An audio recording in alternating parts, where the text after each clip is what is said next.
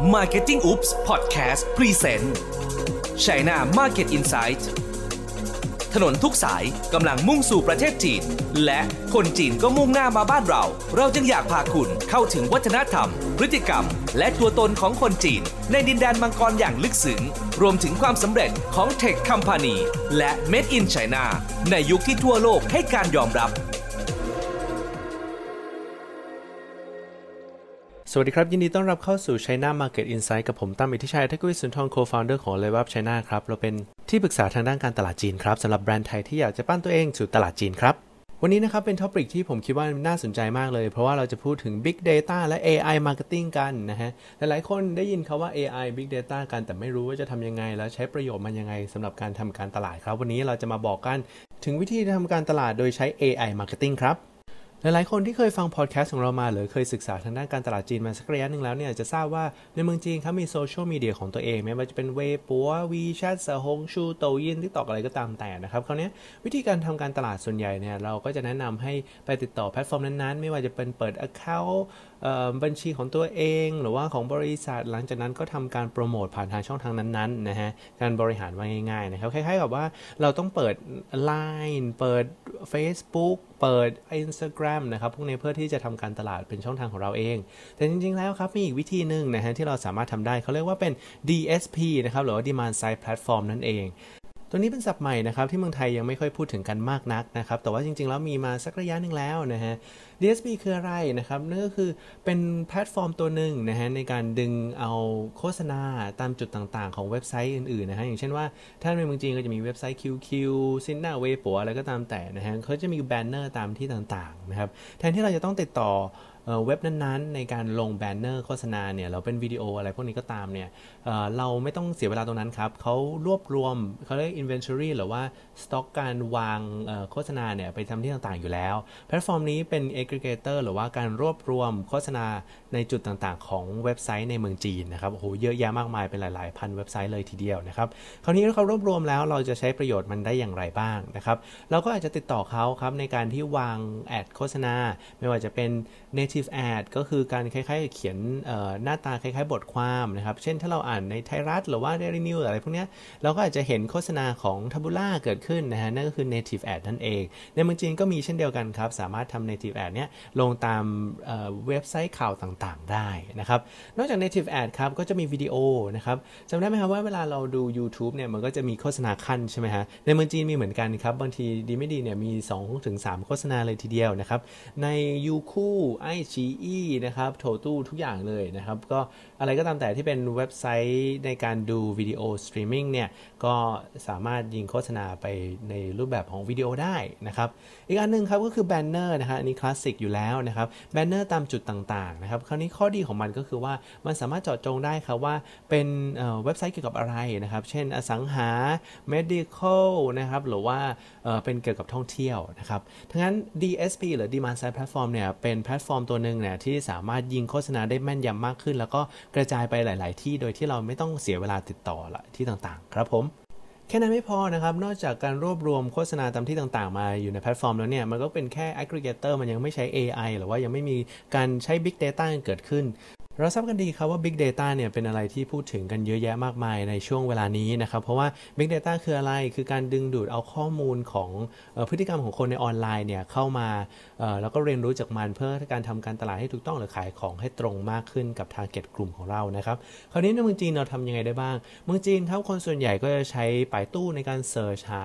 ข้อมูลต่างๆนะครับใช้ JD.com ในการซื้อของนะครับใช้ C-Trip ในการ browse through หรือว่าซื้อพวกตั๋วเครื่องบินต่างๆนะครับแล้วก็มีเขาเรียกว่าเป็นคล้ายๆ aviation association เนี่ยที่สามารถดูได้ว่าใครซื้อตั๋วเครื่องบินอะไรบ้าง พวกนี้ครับจริงๆมี touch point หลายๆ touch point ตรงนี้เนี่ยที่เขาสามารถดึงเอาข้อมูลของคนเสิร์ชตามข้อมูลต่างๆ พวกนี้ได้ สิ่งที่เกิดขึ้นครับเราก็สามารถทำ profiling ของแต่ละ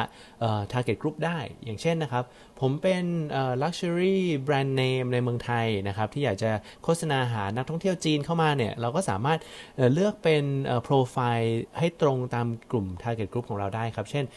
ต้องการผู้หญิงที่อายุประมาณ 30ถึง 40 นะครับ แล้วก็เพิ่งจองตั๋วขึ้นมาเข้ามาในประเทศไทยนะครับ แล้วก็จับจ่ายใช้สอยใน JD เนี่ยมากกว่า 200,000 บาทต่อเดือนอะไรก็ว่าไปนะครับ พวกนี้เนี่ยจะเป็นโปรไฟล์ที่เขามีการเก็บข้อมูลกันมาอยู่แล้ว ดังนั้น เวลาเรายิงแอดโฆษณา ไม่ว่าจะเป็นทาง native ad วิดีโอหรือ banner เนี่ย มันก็จะตรงกลุ่มตามพวกนี้ครับ เพราะว่าเขาก็อาจจะมีใช้ Android บ้าง อาจจะใช้เว็บไซต์ที่ปกติเราไม่เคยติดต่อนะครับ ก็สามารถยิงช่องทางนี้ได้ทั้งนั้น Big Data ครับ มันก็จะสามารถช่วยให้เรายิง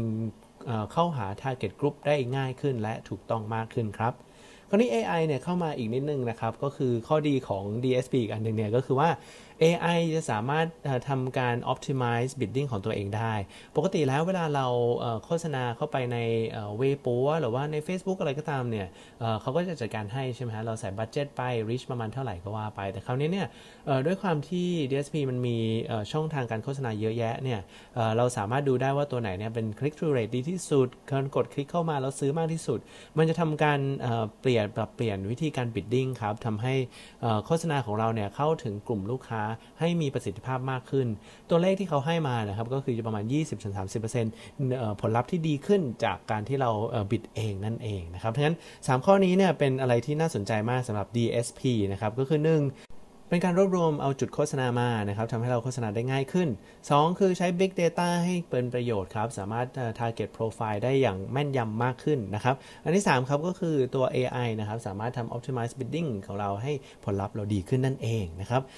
นั่นก็คือคอนเซปต์ของ DSP นั่นเองนะครับคราวนี้ถ้าสำหรับบริษัทไทยที่อยากจะโปรโมทไปจีนเนี่ยมันมีช่องทางไหนบ้างนะครับ DSP ตัวนี้ครับมันรวบรวมเอาช anel ต่างๆของจีนนะครับไม่ว่าจะเป็น NetEase หรือหว่างอี้เนี่ยจะเป็นข่าวซะส่วนใหญ่นะครับ iFeng นะครับ Sohu Tencent QQ นะครับ นอกจากนั้นครับก็มีซินนานะครับมี 58 ทงนะครับมี people.cn มี cctv มี pptv นะครับแล้วก็พวกวิดีโอต่างๆ พวก i อ e กับ Youku เป็นต้นนะครับถือว่า DSP ตัวนี้มันรวบรวมเอาค่ายใหญ่ๆมาหมดแล้วนะครับ ไม่ว่า Tencent Alibaba หรือป่ายตู้นะครับ แล้วก็ที่อื่นๆด้วยนะฮะทั้งนั้นตัวนี้ถือว่าครอบคลุมพอสมควรครับ งั้นเรามาดูกันดีกว่าว่าอินดัสทรีไหนเหมาะสำหรับการใช้ DSP บ้างนะครับ แน่นอนครับ Travel การท่องเที่ยวหรือว่า Luxury เนี่ยเหมาะมาก เพราะว่าเราสามารถดูได้ว่าเขาจองตั๋วเครื่องบินมาเมืองไทยหรือยังนะฮะแล้วก็ยิงโฆษณาไปตรงนั้นเลยนะครับอีกอันหนึ่งก็คือดูยอด spending ของ JD.com นะครับ ก็สามารถตัดได้ว่าเขาเป็น high end นะครับ หรือ low end นั่นเองนะครับดังนั้นนอกจาก 2 อันนี้เนี่ยที่ปกติแล้วโฆษณาค่อนข้างง่ายอยู่แล้ว เพราะว่า restriction หรือว่าข้อจำกัดค่อนข้างน้อยนะครับ แต่มีอีกอันนึงครับที่น่าสนใจยิ่งกว่านั้นนะครับ ก็คือ medical กับ real estate นะครับ medical เนี่ย ใครที่เคยอยู่ในวงการเดี๋ยวจะพอทราบว่าในเมืองจีน censorship เยอะมากนะครับ ถ้าเราโฆษณาอะไรเกี่ยวกับโรงพยาบาล IVF อะไรอย่างเงี้ยจะไม่ค่อยได้นะครับ ตามแพลตฟอร์มต่างๆ แน่นอนครับ ในแพลตฟอร์ม Tencent เนี่ย โดนจำกัดค่อนข้างเยอะนะครับ แต่ว่าถ้าเราใช้ DSP เนี่ย ด้วยความที่เขามีเว็บไซต์เยอะมากนะครับไม่จะเป็นไม่ว่าจะเป็น iFeng หรือว่าของ Sina Weibo เองก็ตามนะครับเราก็สามารถยิงโฆษณาเกี่ยวกับ medical ได้ลงไปในแพลตฟอร์มพวกนี้ครับ จะเป็นวิดีโอหรือว่าจะเป็นพวกแบนเนอร์ก็ทำได้เช่นเดียวกันครับ หลังจากนั้นพอคนกดคลิกเข้ามาก็เข้ามา landing page ของเรา เพื่อกรอกข้อมูลหรือว่าติดต่อสอบถามได้เลยนะครับงั้นถือว่าเป็นตัวเลือกที่ดีกว่าโซเชียลมีเดียทั่วไปนะครับ โดยเฉพาะสำหรับ medical กับ real estate นะครับสำหรับใครที่สนใจอยากจะโฆษณาผ่านทาง DSP นะครับก็แน่นอนติดต่อเรามาได้นะครับ เพราะว่าตอนนี้เราพยายามแสวงหาบริษัทที่ทำ DSP เนี่ยในเมืองจีนค่อนข้างเยอะนะครับ คนหนึ่งที่เรา partner ด้วยครับ คือ Bidding X นะครับหรือ Eternity X นะครับเขาเป็นคนที่ทำ DSP ใหญ่อันดับต้นๆ ของเมืองจีนเลยนะครับสัญชาติจีนด้วยนะครับเขาสามารถเข้าถึง 99%ของคนใช้อินเทอร์เน็ตทั้งหมดของประเทศจีนได้นะครับแล้วก็ต่อวันเนี่ยเขามีประมาณ 50,000 ล้าน Request เลยทีเดียวนะครับถือว่าใหญ่มากเลยยิ่งไปกว่านั้นครับ อันที่น่าทึ่งเลยก็คือว่าหลังจากที่เขาเปิดตัวมาสักระยะหนึ่งแล้วเนี่ยเขาได้เก็บ Big Data ของเมืองจีนเยอะมากเลยนะครับ เยอะขนาดไหนนะครับ ตอนนี้เนี่ยเขามีประมาณ 1แสนล้าน Data Point นะครับ หรือว่าถ้าเปลี่ยนกันเป็น Profile Targeting Group เนี่ย ก็จะได้ประมาณ 2,000 ล้าน Profile เลยทีเดียวทำให้เราสามารถยิง Targeting ได้แม่นยำมากขึ้นนะครับ ไม่ว่าจะเป็นผู้หญิงที่ชอบการช้อปปิ้งเดินทางเข้ามาในประเทศไทยแล้ว หรือว่าเป็นเจ้าของธุรกิจที่กำลังเดินทางเข้ามาในประเทศไทย สนใจนาฬิกา Luxury Brand นะครับ ก็สามารถทำได้ หรือว่าอายุ หรือว่า geolocation demography ทำได้หมดเลยนะครับ ผมเลยมองว่า DSP นะครับเป็น revolution ใหม่หรือว่าวิธีการโฆษณาแบบใหม่ที่ค่อนข้างจะดีพอสมควรเลยนะครับ ไม่ว่าจะทำให้เรายิงแอดโฆษณาไปได้กว้างไกลมากขึ้นถูกขึ้นนะครับ แล้วก็มี restriction น้อยลง ดังนั้นใครที่สนใจอยากจะเรียนรู้เพิ่มเติมเกี่ยวกับ DSP นะครับก็สามารถทักเข้ามาได้ในคอมเมนต์ข้างล่างเลยนะครับ แล้วก็อย่าลืมแชร์กดไลค์กด subscribe ให้กับช่องทางนี้ด้วยนะครับ เพราะว่าแต่ละครั้งเนี่ยเราพยายามเอาคอนเทนต์ใหม่ๆ หรือความรู้ดีๆเนี่ยมาฝากกัน ใครมีคอมเมนต์อะไรก็สามารถทักเข้ามาได้ อยากจะให้เราพูดถึงเรื่องอะไรนะครับ เกี่ยวกับตลาดจีนเนี่ยทักเข้ามาได้เลยนะครับ เพราะว่าเรามีความสุขมากครับในการทำคอนเทนต์ต่างๆ พวกนี้นะครับแล้วก็อยากจะทำให้มีประโยชน์มากที่สุดสำหรับคนฟังทั้งหลายครับ วันนี้ผมตั้มอิทธิชัยทักวิสุนทรลาไปก่อนนะครับ สวัสดีครับ